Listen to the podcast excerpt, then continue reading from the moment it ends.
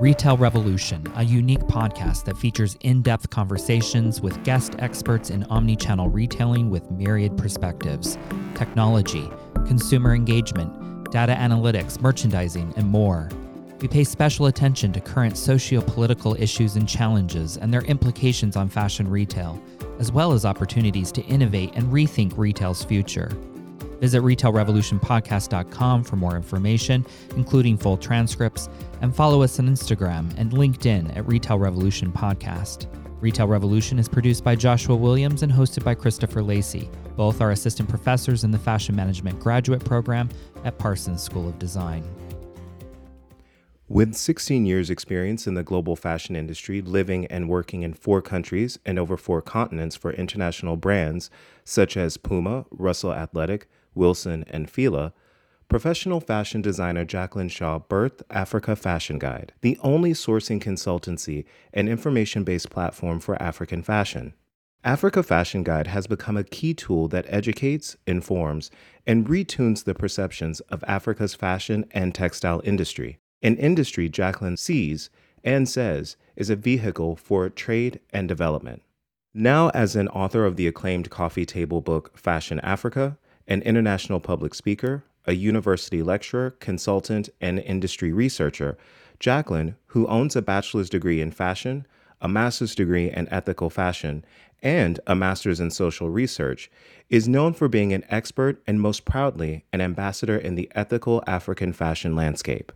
Jacqueline is at the center of an ethical and sustainable revolution, and today, this revolutionary speaks with me about craft, creativity, and sustainability. I am Christopher Lacey, and this is Retail Revolution Podcast.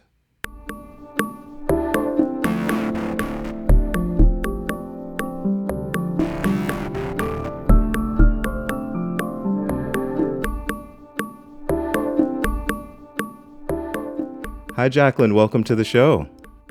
Hi, Christopher. It's my pleasure, pleasure to join you. Thank you for the invite once again. Absolutely. I'm really looking forward to our conversation today because I'm going to try to see how much of your life and what you're doing we can cover in about 30 minutes for everyone because you You think we got enough time? I don't know because you you're doing some pretty amazing things. Thank you. So I want you to tell us a bit about your career trajectory and your arc to this point that you're in now. Yeah, sure. I followed the traditional fashion design route, did my bachelor in a UK school just outside of London and followed that journey as a new designer, you know, getting my first job and fell into sportswear by chance and then my whole career kind of fell around sports design. So hence the brands that you mentioned, I've been able to work with the biggest probably or most popular I guess being like Puma in the UK. So that was a route that I followed. I enjoyed what I did. I was doing design, a little bit of development. I had the chance to live in various countries, working for different brands and retailers, and truly enjoyed the creativity, the craft, the whole experience of working in fashion. But I did find at some points that I also had a big interest in sustainability. But at the time, I didn't really know what it was called. It was just this interest in things like the climate change, which again didn't have that title it was more around the ozone layer and the, the big hole in the ozone layer about secondhand clothing and, and so forth. But I felt that there was something in the industry was bothering me and I wanted to do something about it. I felt it can't just be design that I'm doing. There must be something more, a contribution I can play.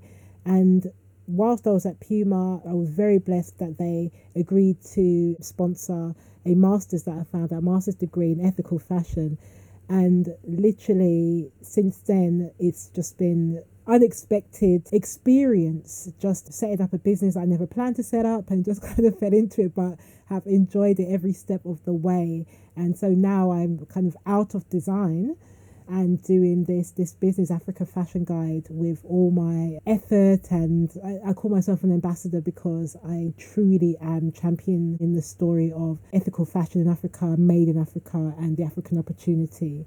So that's in a nutshell, trying to bring it all into a very short term story for you, but that's it in a nutshell. So, before we get into your new business venture, which is what brought you and I together, I want to take a look at your book, Fashion Africa. And I want to ask you, what compelled you to want to do this coffee table book, it really is a celebration, right, of Africa mm-hmm. in, in a way. Absolutely. Absolutely. That's, I think that is it. During my bachelor degree, I had a part time job to support my studies, and it was working in the local library throughout my part of London. And I would always end up in the art sections, as you do, as a textile student and fashion student. And I would always see that there wasn't any kind of stories around that about African textiles. But I, you know, growing up with my Nigerian and Ghanaian friends, I'd always hear about the weddings and these textiles and these amazing clothing and traditions. And I was like, but I don't see this in any books. So later on, to be doing this business, and I did my degree, I said, you know what, I have to create a book. I have to create these kind of coffee table books that I know, Thames and Hudson, and the my favorite publishers at the time, they kept creating all these beautiful fashion books. I thought I could do this for Africa. I know how to use InDesign. I can interview people. I can bring people together. Get some illustrators on board, and just just make a book and get it and self publish it. And that's literally what I did, and organized a conference event as well to kind of showcase the book and speak to those people involved in the industry but it literally was to change the narrative because it was showing um, a sustainable fashion story in Africa and it was showcasing contemporary African fashion because all I saw in the library was from the multicultural group, people from that group, or mm. That kind of image. And I was like, no, there's something else around Africa. So let's do a book that celebrates, as you say, what Africa is showing today. You said a great word there where you said the narrative that you typically saw is only part of what Africa is about, and quite possibly a smaller part than the rest of the world understands.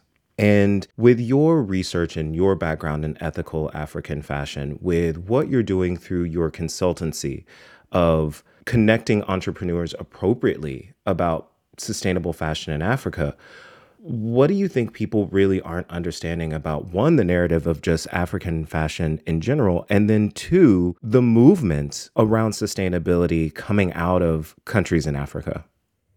You know, I think people aren't understanding that. First of all, it's not a country. We always have to go back to that aspect. Africa is not a country. Right there's so many different countries within that continent. There's so much different traditions and history and that the African story and African history is not slavery, because many do associate that with Africa. That's world history. African history is so diverse, so many kingdoms, so much heritage, so much culture, so much language, so much of everything. And I feel that a lot of people are missing out on that. So even those involved in fashion, they see it as can Africa make fashion? Can they do that? Is that possible? Do they have the machines? Do they have the people? Do they have the skills and talent? where we know a lot of creativity comes from Africa. I mean, music and food and travel is showing that right now. So that's the first aspect. And the, the side around sustainability, throughout my whole journey exploring African fashion, the sustainable story just kind of linked in extremely well because of the fact that many things are made by hand. Um, it's a cottage industry, the kind where you have your own tailor, you get things made in small quantities it's not a fast fashion environment. And so things are done very differently and things are looked after, things are kept, things are reused, repurposed, because mm. that's just how it is. You hit on something about things being handmade and yes. the aspect of fast fashion. Why I find that intriguing is because Africa could possibly find itself, and quite often is now, being exploited by a fast fashion business model. yeah. From a working standpoint, and then also just from a product waste standpoint. So, how can we begin as an industry, and, and what are the things you're doing that can help curb this from getting out of hand, even though it's already out of hand? yeah. You know, I'm glad you, you raised that point because when I was doing my ethical fashion masters, the whole secondhand clothing industry was one that I researched, found out about, explored. This is a beast of a machine, and I'm calling it that because that's exactly what it is. There's a group of people who are making a lot of money at the expense of they at the expense of the consumers in the, the global west to mm-hmm. start with because we make them think that okay you're recycling your clothes you're contributing to this environment by you know not throwing it away but you're giving it away and you're supporting. So it makes them feel that they're doing well. So a little bit of encouraging a bit of greenwashing. And then you know they're exploiting the african well not just the african markets but the the markets the so-called third world a term i don't always like to use. They say developing countries because what they do is they're making money off them, they're selling these products, and it's a huge industry. And you have to understand secondhand clothing is split into so many levels. So you have the so called vintage pieces, as they call them, which go to places like Japan and more affluent markets. And then it gets trickled down to what's seen as less and less worthy goods, and they get sent to more and more developing countries. And it really is a beast. It really is a beast what I try to do is I try to encourage trade. I completely believe that if you want to see change in Africa, then fashion is a vehicle and trade is the tool. And that's one of the major things that I try to encourage is for people to do trade with the continent. So we're not just taking the raw materials, which has been known for Africa, but you're adding the value by producing the finished goods on the continent and then exporting that. So you're not just taking the oranges or pineapples, but you're making the pineapple juice and orange juice in the cartons, in the bottles in Africa, then you're exporting it as finished goods. Because then more value is kept on the continent. And that's the kind of message that I try to distill amongst those who have time to listen to me. so, um, yeah. Is there a difficulty navigating that? Because to our point earlier, Africa is made up of many different countries. And so then you have the issue of trade where it might be different languages and dialects and all those things that play a role in trade. How do you navigate those barriers? Because different cultures between the countries as well, but you know, they're border to border in that way, but they're all being exploited in some way. Yeah, you know what it is. You know, um, I just had this vision. and It's very um, an American thing where young people would do. You call it jump rope or double, double dutch. Yes, double dutch. I see it as just like that. You have to find the moment to jump in, do your bit, and then you kind of jump out and you jump in again when you as you get the moment. It can be a little bit like navigating double dutch.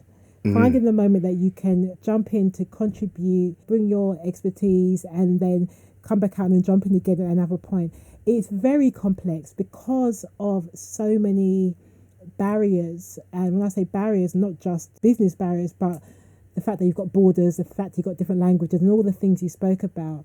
But we're seeing things change. Remember, Africa was a continent which had less borders, and it was only through colonialism that it got separated into the countries as we know. Not so divided. But now what we're seeing is things happening like the African Continental Free Trade Agreement or area, which is a little bit like the European Union, where you may have the duties and the custom challenges like there is today. So that's coming really kind of set up. And that will mean that maybe you've got a ginnery or a mill in one country, and then you can get cotton, let's say cotton from Mali, and then it can be brought to Burkina Faso, where they've just set up a new organic cotton ginnery and be processed there, and then it can go to a manufacturing unit in another African country, and they won't have the barriers and the borders that can affect that trade from being effective, mm. because that's the main thing is the ecosystem of the complex supply chain of fashion as we all know it is, and creating more connections, joining those dots to simplify it my company is launching an African fashion sourcing platform. One of the things that I say is African sourcing simplified, and that's what we're trying to do is helping to simplify that as a means of connecting the buyers to the makers in a today method of doing it, which is through a digital platform. So yeah, it's complex, but things are slowly changing. But it takes us all working together to see that change happen.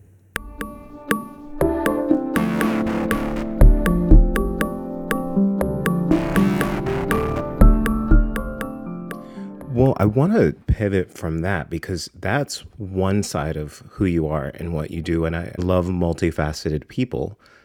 As you were in the process of doing all these things, you, I guess, got the idea. You're like, I'm going to start a subscription box service. Yep. And it is called Wax and Wraps. That's correct. Yeah. I was trying to think of the best word to call myself. I, I call myself a serial entrepreneur. Get a bit obsessive with uh, maybe it's the creative in me. I mean, if you're a creative, you know, we just always have these new ideas. Like, oh, I could do that. Oh, I could make this. Oh, I could do that. And we just don't know when to stop sometimes. But in in truth, this business was something that I created during the initial lockdown. I had a subscription based business model before within Africa Fashion Guide, my main company. So doing subscriptions and memberships type business, I already had that model as part of my business income streams. But then I recognized we're in this lockdown, things are changing, the markets are changing. I've seen my, my community, my people, they're struggling, they're getting furloughed, they're losing jobs, they're not sure what to do, they're sitting back thinking things are a mess, I don't know what's going to happen next, and the industry's changing. And I thought, you know what? The best business model out there right now is subscription based business models because they give you recurring income. And I've seen how that has positively um, affected me and supported my own income, even during the pandemic and prior to that.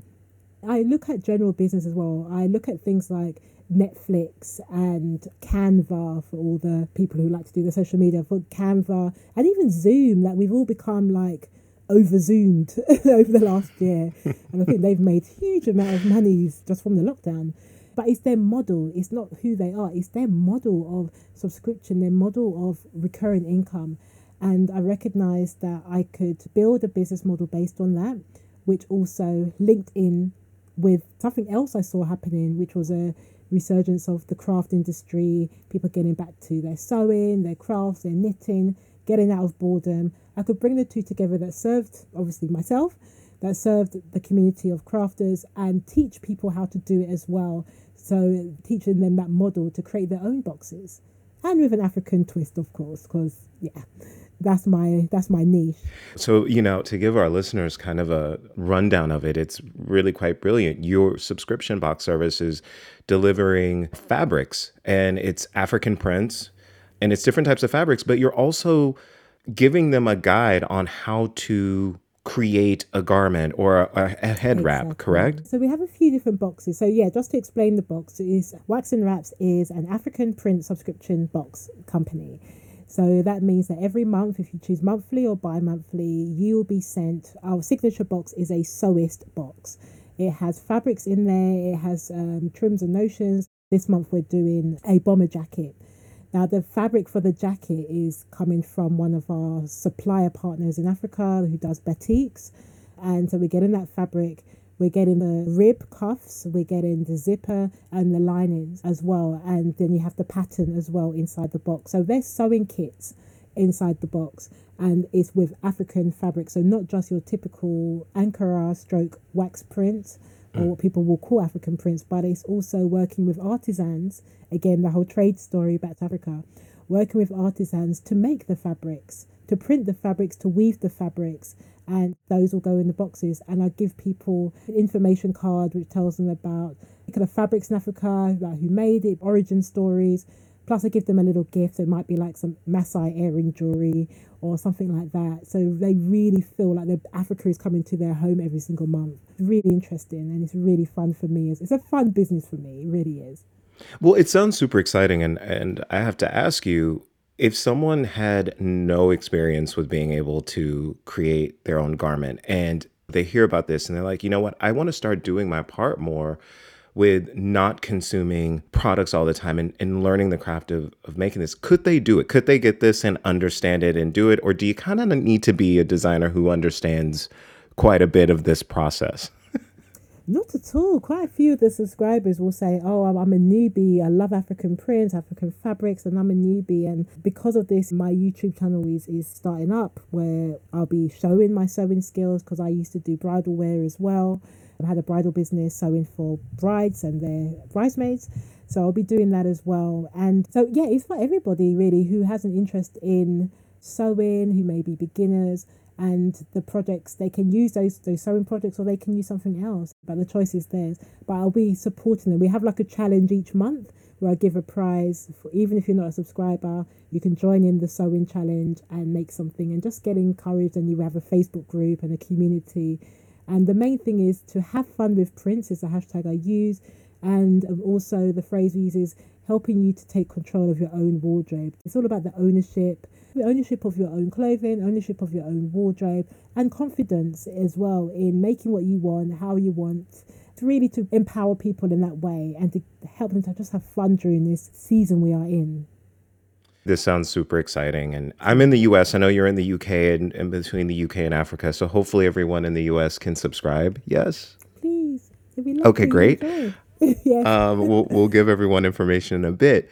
I do want to ask you about this because there mm-hmm. has been conversation for years in the industry around and I want your thoughts on this around appropriation of cultures mm-hmm. and appropriation and celebration. And to your point, you said it's not the classic African prints that, that people think of. But I do wonder what demographic has been connecting to this subscription box because it is really centered around, and to me, it sounds like it's celebrating the artisanry of Africa. It is, yes. There's a comment that I get even when I put maybe a Facebook ad out and people can see it. Well, firstly, the, the most interesting thing is that majority of my subscribers are white European women of a particular age group who've been sewing for many, many, many years. That's majority, but obviously people who are new to the market and there's people of color, uh, mostly women of color, who also subscribe. Now, some of them will reach out to me quietly and will be like, I want to, because I also have a head wrap box and we have an Africa culture box and Africa Word box, which is like books from African writers and like things for your desk, notebooks and pencils and things with African print. So, you know, some will say, I want to get the head wrap, so I want to get the fabric, but I'm just concerned. I'm a white lady. Should I buy it? Should I wear it? Would it not be culturally inappropriate for me to do that? And we talk about that, and I say to them, the main thing is with cultural um, appropriation is the fact that many are taken from cultures and they're not sharing about the history. They're just taking it as their own. And that's the main issue. It's more about the sharing of stories, even if like, okay, my family are of Jamaican heritage. Some could say that, you know, I'm I'm not directly African, you know, and I'm in this African space and I'm culturally appropriating it when I'm wearing kente or I'm even cutting kente, which you shouldn't even do, which I have done, you know, but really you shouldn't cut it. It's a wrapping fabric. And so many could say that because I'm black, many don't know, you know, where mm. I'm originated from. But I believe it's something that we should all celebrate as long as you're giving kudos back to the makers, you're sharing the stories, then that's it. And also the fact that we do have a mix between you can choose the hand printed fabrics or you can choose a typical wax print Ankara fabric. So if somebody feels, oh, I don't really want to feel you know, out of place, they can choose a batik, so nobody would really know where it's coming from because it could be coming from Asia who do batiks or other parts of the world. That aspect as well.